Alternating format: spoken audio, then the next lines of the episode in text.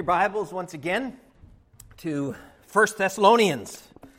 It's uh, good to be back in First Thessalonians, and um, interestingly enough, we find ourselves at a very appropriate text for the beginning of a new year as we think about what ministry is all about um, what we exist for as the church, what we should expect from our leaders, and the kinds of things in our leaders that we should follow their example. So, as we come back to 1 Thessalonians, uh, we're at chapter 2, and I just briefly want to remind you of what Paul has been talking about in chapter 1.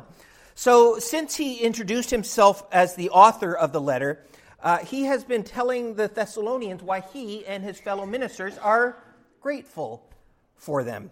He's done this uh, by way of telling the church in Thessalonica what he's been praying for them. He tells them uh, what he has been thanking God for them, what it is about them that makes him particularly grateful. And I mean, I'm sure if you think about it, Paul could come up with lots of reasons why he's grateful, but these are the particular reasons he focuses on, and thus things that we ought to be grateful for in the church as well.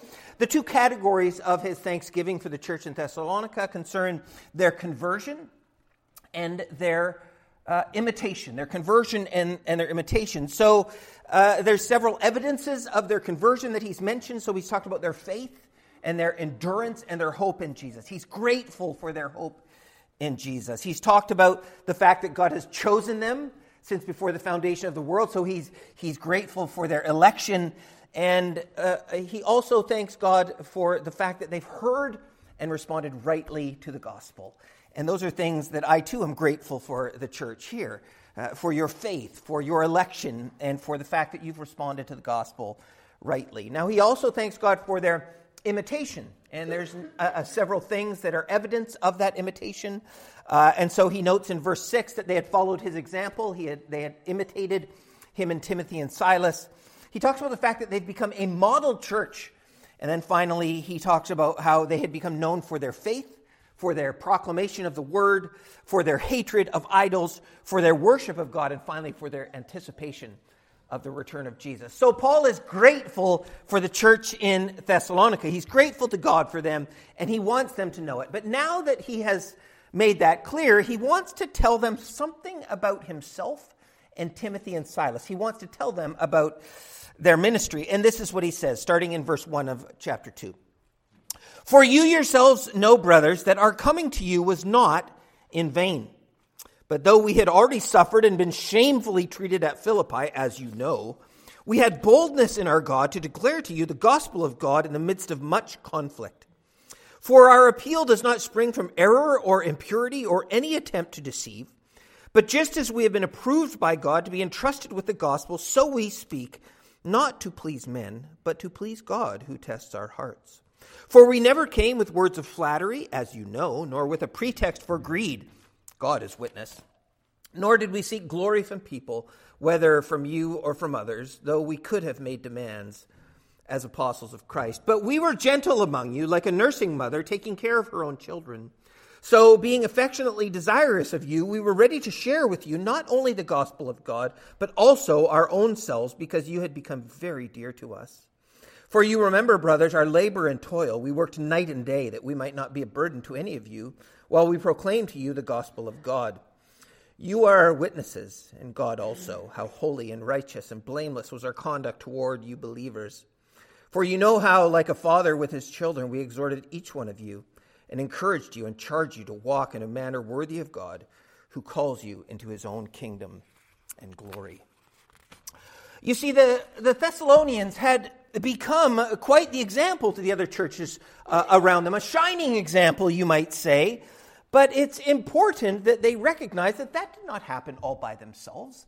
That wasn't by accident. In fact, God had sent three men to them Paul, Timothy, and Silas. And it was imperative that they understand what the ministry of these three men was about so that we now can know what a godly ministry is all about. So Paul tells the church in Thessalonica what their ministry was all about so that you and I can know what a godly ministry is all about. So the Thessalonians, they now know of Paul's gratitude for them, but now they need to know about the ministry through which God worked so that they would have something to be grateful for.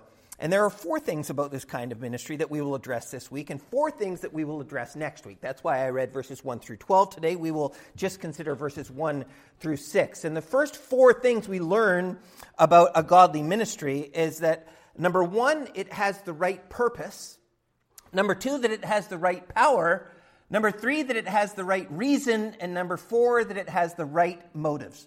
So, four things that mark a godly ministry, four things that you should be looking for in every church. They have the right purpose, the right power, the right reason, and the right motive. So, what we're going to do today is we are going to think about Paul's ministry to the church in Thessalonica, and we're going to apply that to here at Gospel Light and what the ministry here should be about. Now, there will be some things in this text that really apply particularly to ministers, to pastors, to leaders in the church. And this will be helpful for you to know what you should expect from your pastors. But there will also be some things here which will apply to us all. Things that we should see in pastors and in their ministries, but also things that we should see in all of God's people. Because, in one sense, we are all ministers, we are all servants of the gospel. So let's get into our text right off the bat. Uh, and the first thing Paul tells us about his ministry in Thessalonica uh, sorry, Thessalonica, is that it was a ministry with a purpose. He says here, For you yourselves know, brothers, that our coming to you was not in vain. Now, that second part could otherwise be translated, uh, uh for instance, by the CSB, that our visit with you was not without result. Uh, the NIV says that our visit to you was not a failure. And uh, the New English translation says that our coming to you has not proven to be purposeless. So to say it was not in vain is to say that it was not without result, that it was not a failure, that it was not purposeless. Paul did not go to Thessalonica, Thessalonica just for fun.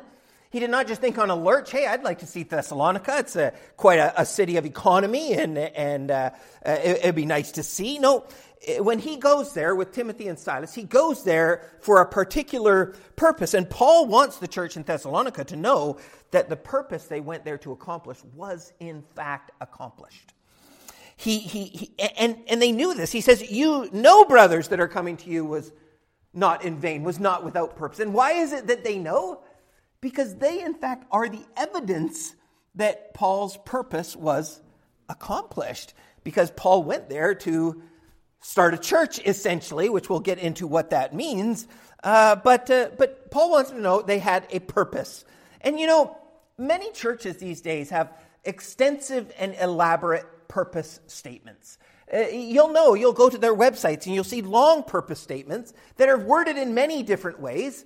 Uh, uh sometimes you'll go to a church and you'll see it posted in their bulletin for churches that still print bulletins. And you know, I, I got no problem with these purpose statements. Many times they're, they're good, they're, they're, they're biblical. I, I'm sure many months of thought have gone into some of these purpose statements. I'm sure that many hours of prayer have been engaged in uh, to come up with these purpose statements. I'm sure that even in many cases, it's very helpful for these churches to have extensive purpose statements. And you might be asking yourself, hmm, we don't have one of those purpose statements. And you would be absolutely correct. I mean, I think that these purpose statements are helpful, and, and at least they indicate that these churches recognize that they have a purpose. And it keeps their purpose front and center, center. So I'm all for it. But when it comes to the purpose of the church, I guess I just think about it in a much more simplistic way.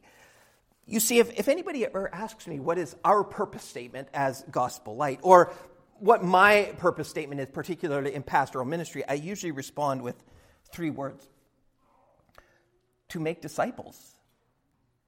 To make disciples.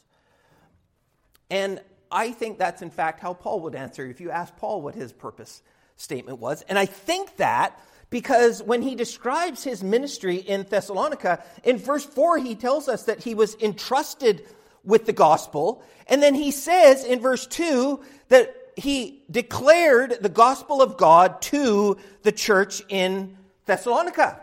And you ask, well, what does that have to do with making disciples? Well, of course, that's how you make disciples, is by declaring the gospel. If you want to make disciples, you have to declare the gospel. As Paul tells, the church in Rome, faith comes from hearing, and hearing comes from the word of Christ. So the word of Christ, the gospel, must be proclaimed if you wish to make disciples. and making disciples is what the church is all about, of course. You, you might be surprised that we don't call the Great Commission the Great Commission because Jesus called it the Great Commission. Jesus, in fact, did not call it the Great Commission. We call it the Great Commission, but it's rightly called the Great Commission. I've said Great Commission too many times. I'm sorry. Nevertheless, it's called this because it is the commission that is given after Jesus' death, right before he ascends to the right hand of the Father. He has one last chance before he ascends to the throne to rule and reign, to say something to the disciples. And this is what he says All authority in heaven and on earth has been given to me. Go therefore and make disciples of all nations, baptizing them in the name of the Father and of the Son and of the Holy Spirit, teaching them to observe all that I have commanded you. It is the Great Commission because there is no greater commission. There is no greater purpose that the church has than to make disciples. That's, that's what our purpose statement is as a church make disciples. And that means that the gospel must be preached so that people can be converted. That is, that they can go from being in a state of receiving the wrath of God to a state of receiving the grace of God. It means that they can go from being a child of wrath to being a child of God. It means that they can go from being a, a, a member of the kingdom of this world to being a member of the kingdom of the Lord Jesus Christ. Uh, so the gospel must be preached so they can be converted, and, and then churches must be, uh, must be planted or must exist in places so that there's somewhere for people to be baptized into and somewhere where they can be taught the whole counsel of God's word so that they might obey God's commands. I mean, I, I think it, it's quite easy. I, I don't think our purpose needs to be complicated. If you want a more extensive purpose statement, this is as far as I'm willing to go seven words. Okay? Eh, we can do two words or we can do seven words. Seven is as far as I'm willing to go. Edify the saints and evangelize the lost. But ultimately, that just means to make disciples. Because when you evangelize the lost and they get converted, they become a disciple, and then they continue to, to live as a disciple, to learn to be a disciple. They never cease to be a disciple. So I'll give you edify the saints and evangelize the lost, but making disciples is good enough for me. It's good enough for Paul. It's good enough for Jesus. So, you know, it should be good enough for us. And if that is not our purpose, or if we have some other purpose, uh, we are in big trouble because then we're ministering in vain. Uh, we're, we're, we're, existing for nothing. We have, we have no purpose whatsoever if we're not following the God given purpose that we have been given. And sadly, there are many churches today that have lost sight of their God given purpose. Many churches, in fact. There are many churches who have decided that their purpose is to make those who attend feel comfortable and to make sure that they leave entirely unoffended. And so they say little about God's wrath, little about hell, and little about the blood of Jesus. I mean, who wants to talk about that, right? There are other churches who have decided that their purpose to make, is to make lots of money. And so they preach the prosperity gospel, telling you that if you come to Jesus, you will be healthy and wealthy. And if you do not become wealthy and you cease to be healthy, then guess what? You haven't had enough faith. There are other churches that have decided most recently that their purpose is to be woke. And so they preach a message of social justice and they split up the congregation into two groups. Uh, and those groups are based upon what race you are. And depending upon what race you are, that's how we determine whether you're racist or, or not. Then there's churches who have decided that their purpose is to be inclusive, which means that you can live in unrepentant sexual sin and still be a member in good standing at these churches. Too many churches have lost sight of their purpose, which is to make disciples. Because if they knew of their purpose and if they held strong to their purpose, then what would they do? They would preach the gospel. If they, if they, if they lose sight of their purpose, guess what? They lose sight of the gospel. And so we must hold on to our God given purpose because to minister for any other reason than to make disciples is to fail in ministry. It is to be purposeless. It is to be without result. In fact, it's to be with ill result. So if our purpose here at Gospel Light is to make disciples, we will not labor in vain. Instead, we will preach the gospel in season and out of season. So we, uh, we must have the right purpose, just as Paul and Timothy and Silas did. Now, as we move on, we uh, learn something about ministry, something that Jake and I have learned on many occasions, many, many occasions, too many occasions, in fact. Uh, and it is that ministry can be very, very hard. It can be very tough sometimes. Fortunately for you, you often don't get to be privy to the things that make ministry tough. And that's rightfully so, but you still need to know that ministry can be very, very, very hard. And Paul knew this. He says in verse 2 uh, But though we had already suffered and been shamefully treated as Philippi, as you know, we had boldness in our God to declare to you the gospel of God in the midst of much conflict. Now, Paul there references the suffering that he experienced in Philippi. Uh, and some of you might be familiar with that. I don't know when the last time you read the book of Acts uh, was. If you do a Bible reading in a uh, year, in a, a Bible reading plan in a year, then it was probably a long time ago that you read Acts, but you'll be reading it again soon. Uh, so, what was going on in in Philippi, where this suffering uh, uh, erupted for Paul, is that he uh, had this young lady that was tormenting him and causing trouble for his ministry. And so this woman was uh, tormented by a demon, and he cast out this demon. Now, this woman had been uh, uh, um, telling people's fortunes. She had a, demon at work in her, and she was thus had the power to tell people's fortunes. Now, when Paul cast out that demon, guess what? no more fortunes. And, and this made the owners of this uh, servant girl very angry. And so when they discovered that she would no longer be able to tell people's fortunes and thus no longer able to make money for them, we read in Acts 6, uh, 16, verse 19, that they seized Paul and Silas and they dragged them into the marketplace before the rulers. And when they had brought them to the magistrates, they said, These men are Jews and they are disturbing our city. They advocate customs that are not lawful for us as Romans to accept or practice. The crowd joined in attacking them, and the magistrates tore the garments off of them and gave orders to beat them with rods. And when they had inflicted not just a few blows, but many blows upon them, they threw them into prison, ordering the jailer to keep them safely. Having received this order, he put them into the inner prison and fastened their feet in the stocks. Now, that's where the story gets exciting, but I'm leaving that for now. You can go read that later. Uh, the point I want to make here these men were publicly shamed. Their garments were removed from them, and they were beaten senseless and then put in prison. Something you would think that might discourage someone from gospel ministry. But it's not so with Paul. After their mistreatment in Philippi, after they're run out of Philippi, they move on to Thessalonica, and guess what happens? Mistreated again. Paul and his fellow ministers stayed on mission and they proclaimed the gospel, and they did this regardless of cost. And the question that you should be asking right now is why? Why would they do this? Why would you run into the fire, so to speak? Well, there's only one reason. Paul tells it to us in verse 2 in the second half. He says, We had boldness in our God. Or you could say they were emboldened by God, as the CSB puts it.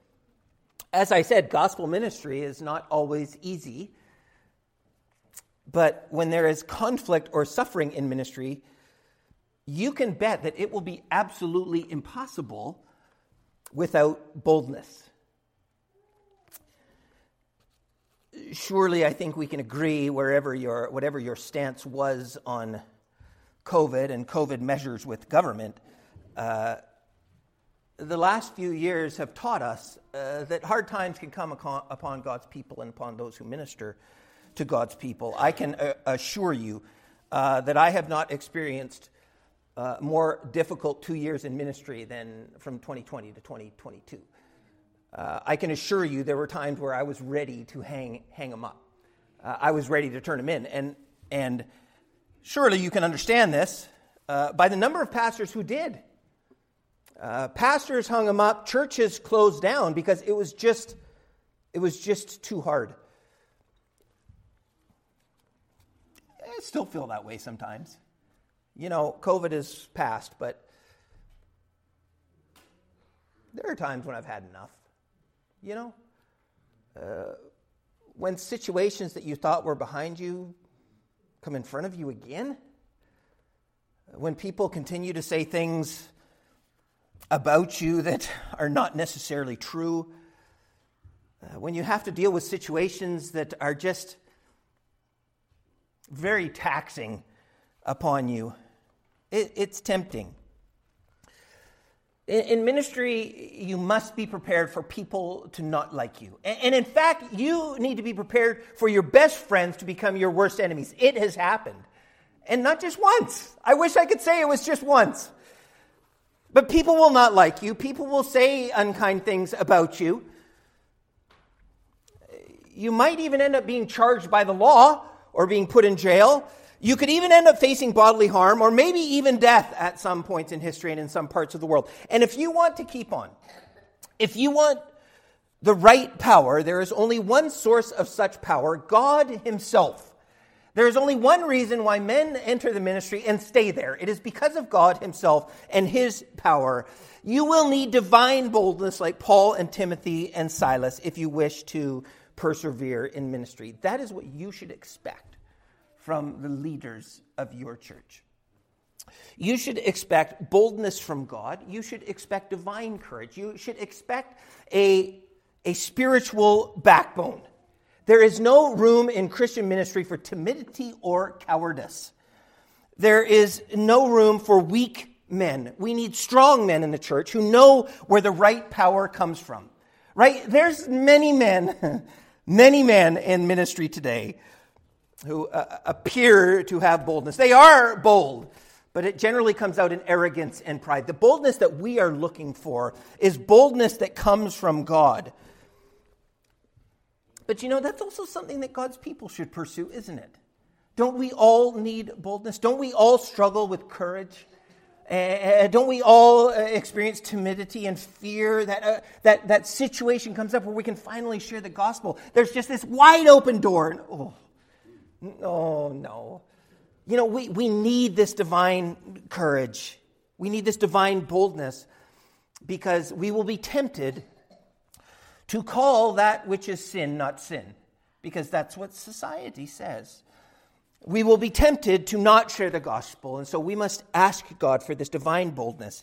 We must be strong. We must, as Paul tells the church in Corinth, act like men. And while, yes, that has a specific application to men, it also, he spoke it to the entire church. Men are known, uh, godly men are known for their courage. And so we all must act like men in that sense. We all must have courage to do what God has called us to do. So we, we need to have the right purpose and we need to have the right power. But we also need to have the right reason. There are a lot of different reasons why things get done in, in ministry. Uh, sometimes, too many times, things are done in the name of pragmatism, right? It, it works. That's what pragmatism is. You do it because it works, not because it's what's best, but because it works. Sometimes things get done in ministry because someone who contributes a lot to the church wants it to happen that way. You know, I gave that thing to the church, I can take that thing back. I've seen it happen many times. Sometimes things get done in ministry uh, poorly or they don't get done at all because of laziness. And sometimes things get done in ministry because of fear of the repercussions of doing it any other way, because that's how it's always been done. There are many reasons for why things get done in ministry, but they all boil down to two. Ultimately, at the end of the day, we do things in ministry to please God or we do things in ministry to please man, right? Whether it's, it's the person making the decision to please himself or to please others. But we either please God or please men. And in verse 4, Paul makes clear who he ministers to please. But just as we've been approved by God, he says to be entrusted with the gospel, so we speak not to please man, but to please God who tests our hearts. Now, let me start by saying, you know, uh, it's, it's all right if I preach the gospel and you are all pleased by it, right? Because then I've preached the gospel and I have pleased man, but I have not done it to please man. I have done it to please God. That is what Paul is saying. He's saying what he does, he declares the gospel to please to please God. Now, that's not always easy, as I said, because you need to say things in particular that will make people not like you. I mentioned earlier that uh, being in ministry will mean that people will not like you. You say, why is it that they won't like you? Well, Jake and I can, uh, can uh, make you rest assured. that we could say things that would make people like us. It would be very easy to do things that would make people like us. And in many cases, we have been tempted to do so. People don't like to hear that they are sinners. People do not like to hear about God's wrath and that they are living in God's wrath and are facing, will face his just punishment of the wicked in hell lest they repent. Uh, people most certainly do not like to be called to account, nor do they like to be told that they will be excommunicated from the church of God if they do not. It's very hard to call sin what God calls sin in this day because society, the government, calls it virtue. It's hard to tell people uh, constantly that they are not good and that they, in fact, need saving.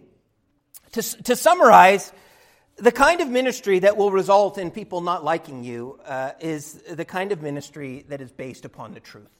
And that is what a ministry that pleases God is about. It's about the truth. He says uh, uh, in verse 3 Our appeal does not spring from error or impurity or any attempt to deceive. No, it's all about the truth. A ministry that is pleasing to God, then, is one which guards against deception and is founded upon truth and purity. And, excuse me, what that means is that while the truth must be preached, of course, we, we all know that, that's obvious, there's more to it than that. Decisions must be made based upon the truth. And also, leaders must lead in accordance with the truth. It's not just about what we say, it's about how we lead also. And we must also stand up for the truth, and we must defend the truth. In short, a godly ministry must be entirely undergirded and sustained by the truth, because anything else will not please God. So we have the right purpose and the right power, and we need to have the right reason. But the last thing we get to, the trickiest thing, I might say, is we need to have the right motives. Now, motives uh, in ministry, motives in, in life, um, cannot be minimized or, or, like just missed or brushed over. You know, we don't talk about motives that much. Uh, but thankfully, uh, Paul has talked about motives and having right motives in ministry. Now, when it comes to motives, the first thing I think that we should acknowledge is that ultimately, ultimately, only God truly knows our motives. Right? We learned that in uh, 1 Samuel many, many months ago when God tells Samuel, The Lord sees not as man sees. Man looks on the outward appearance, but the Lord looks on the heart. Now, that means a lot more, but it, it, it doesn't mean less than the fact that God knows your motives every single time. Every, every single time. He does not just know what you do, He knows why you do it. That should be scary. That, that, that should be reason enough to encourage us to guard our motives. Don't just be concerned about what you do, be concerned about why you do it. But I'm going to say something that might seem controversial here. Um, but if we look at our text, we'll find out that it really shouldn't be. And it's this I do not think that this should prevent us from attempting to discern people's motives. I know it, it, it, sounds controversial for me to tell you to try to discern other people's motives. Uh, like, try to get into people's hearts, something that God says you cannot do. Uh, I, will explain myself here. I'm not just going to leave it at that.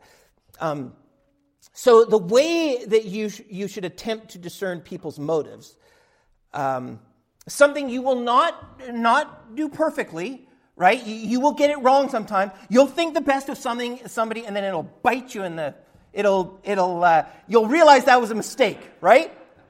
Sorry. At the pulpit right now, folks, okay? Um, it, it's going to get you in trouble, right? I, I, mean, I would rather you think the, the best of people and get yourself in trouble that way than to always think the worst of people, right? Because sometimes you'll think the worst of people uh, and, and it'll surprise you, right, in a really good way. Um, so, so you're not going to get it right every time, but I still think that you should try to discern people's motives correctly. And the way that you do that is by doing exactly what God says that we do. The Lord sees not as man sees. Man looks on the outward appearance. That's what you do. If you want to try to discern somebody's motives, look on the outward appearance.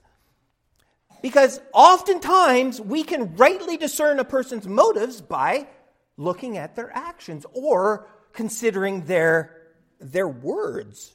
So let me illustrate by considering what Paul says about his motives. The first thing he says is that his motive was not to flatter.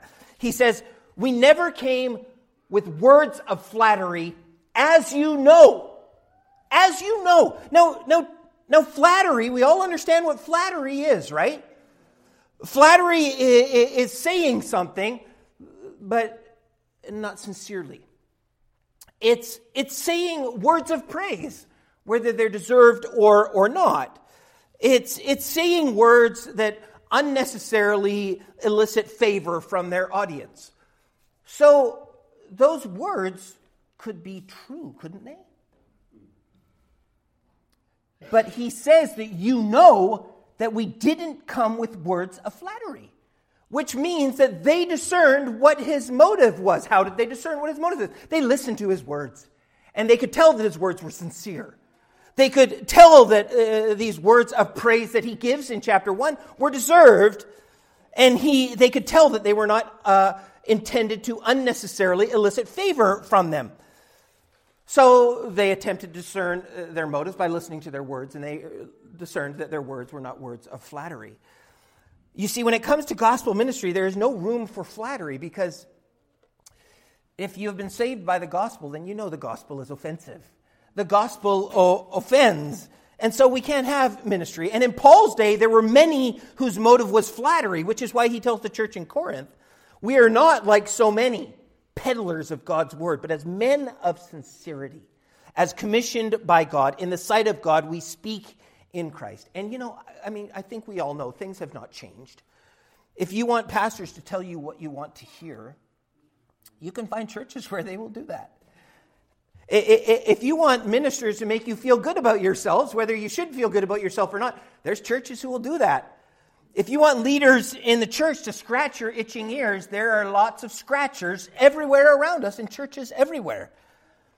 There are plenty of churches where you can find what you want. But if you want to hear the gospel week in and week out, and you want to be called out for your sin, if you want to be taught the whole Word of God, even the hard parts, if the truth is what you want to hear, if repentance is what you want expected of you, then watch out for flattery on the lips of your pastors. Because if flattery is on our lips, you can be relatively certain that the motive is to flatter. But likewise, be on guard against flattery on your own lips because while there is no room for flattery in ministry, likewise, there is no room for flattery in the lives of God's people. For as God's word testifies, a flattering mouth works ruin. The next thing Paul tells the Thessalonians about proper motives in ministry is that godly ministry is not motivated by, by greed. He defends his ministry by saying that he and Timothy and Silas did not come to Thessalonica. We see this in verse 5 with a pretext of greed.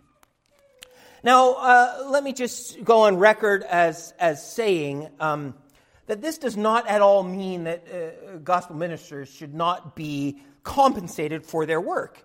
Uh, Paul makes this clear when he tells Timothy, Let the elders who rule well be considered worthy of double honor, especially those who labor in preaching and teaching. For the scripture says, You shall not muzzle an ox when it treads out the grain, and the laborer deserves his wages.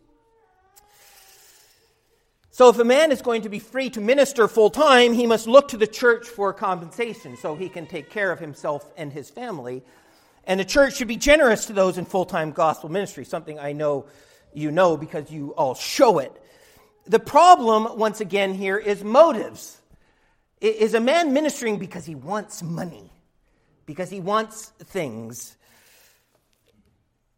a desire uh, for more is never appropriate for a, a gospel minister. Now, I mean, it's entirely possible that they're not making enough and they need more, but it's the desire for more, an unhealthy desire for more. I am going to tell you something that you are going to be surprised to hear. Now, I've said this before, so some of you might not be surprised, but you may be surprised to know that many people enter pastoral ministry for the money. Now, I, I mean, it's not an especially lucrative career here in Canada, uh, but in parts of the United States, it very much is. It, it very much is. And for men who are lazy and looking for more money in their pockets, the pastoral ministry can be a, a very, how do I put it, uh, an easy place for them to pursue more. Um, there are parts, uh, uh, corners of evangelicalism where, where pastors can even get exorbitant book deals and, uh, and outrageous conference speaking fees. I mean, you would think this doesn't happen amongst Christians, but it does.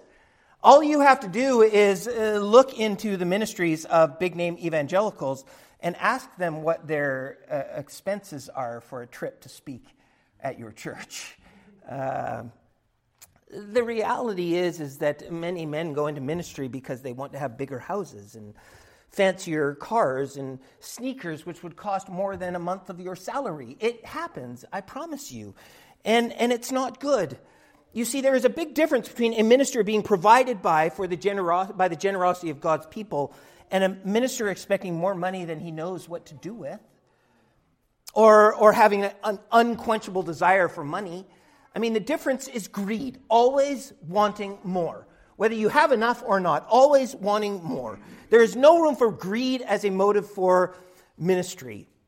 Paul tells Timothy that leaders in the church must not be lovers of money right? That's the problem, is to be lovers of money. And of course, there's no room for greed in the life of God's people either.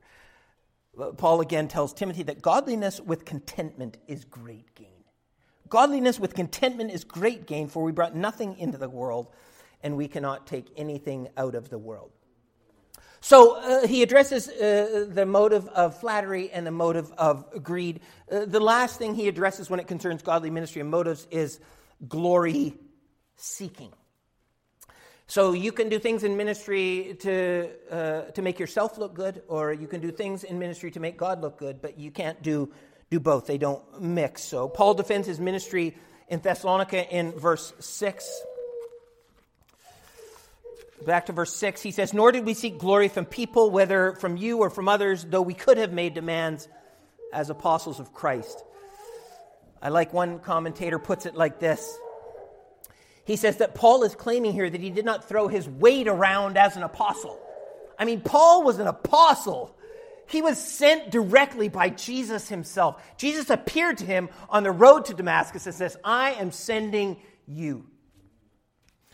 I mean, come on, if anything is going to give you reason to boast in yourself, it's going to be that. Look at me. I'm an apostle. I'm a capital A apostle. You guys are all just small a apostles, Paul could have said. But no, he doesn't do that. He doesn't seek glory for himself, he seeks glory for God. And there's no room for glory seeking or self focus in ministry. As Paul once again tells Timothy that leaders of God's people must not be puffed up with conceit. And there's no room for glory seeking and self focus in the Christian life either. For the counsel of God's holy word is that we must do nothing from selfish ambition or conceit, but in humility we must count others more significant than ourselves. So, motives matter. Motives matter both in ministry and in life. When it comes to the motives of others, like those we choose to minister to us in the church, we cannot see a person's heart, but we can see their actions and we can hear their words and most often, actions and words reveal a person's motives. Again, not perfectly every time, but most often. It's as Jesus once said to a bunch of very bad ministers with very bad motives. He said, You brood of vipers, you bunch of snakes, how can you speak good when you are evil? Right? So, so their, their, their words were actually not revealing their, their motives. He says, For out of the abundance of the heart, the mouth speaks. The good person out of his good treasure brings forth good, and the evil person out of his evil treasure brings forth evil. So they were speaking good, but there was evil in their hearts, and so their words that may have sounded good were in fact evil.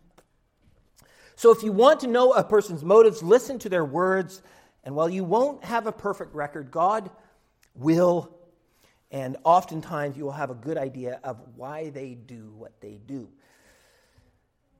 You know, I, I would hope that you can say of your leaders in the church that you know that they're doing what they do for the right reasons. They might not always do it the right way. No, scratch that. They will never always do it the right way. But you should be able to say that you believe your pastors and your elders are doing things for the right reasons. You might disagree with what they do, but you ought to know that they're doing it to please God. And then you should also be on guard to keep your own motives pure. Uh, you should seek to do what you do for the right reasons because God sees into the depths of our souls. And He does not just care about what we do, He cares about why we do it. So motives matter in ministry and in life. So today we have covered half of this text, verses 1 through 6. We've learned four things about a godly ministry as we have considered the ministry of uh, Paul and Timothy and Silas. It must have the right purpose, which is to make disciples. It must have the right reason, which is to please God. It must have the right power, which is boldness from God. And it must have the right motives, which means it must be done without flattery, greed, and glory seeking, to say the least. Uh, this is the kind of ministry that we must seek and support here at Gospel Light because these are the marks of a godly ministry. And uh, when these marks are present in a ministry, when these things are seen, it will result in a ministry through which the glorious gospel is declared. That Christ took on flesh and lived a perfect life as both God and man.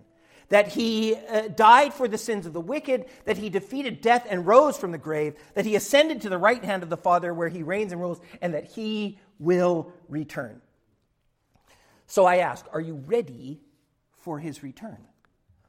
If you are, then seek to support a godly ministry in the church and follow the examples of those in ministry as we seek to minister with the right purpose, for the right reason, with the right power and right motives. And if you aren't ready for Jesus' return today, then this could be the day of salvation for you you could be transferred from the kingdom of the world to the kingdom of the Lord Jesus. You can go from being a recipient of God's wrath to a recipient of God's grace. You can go from being a child of wrath to being a child of God today.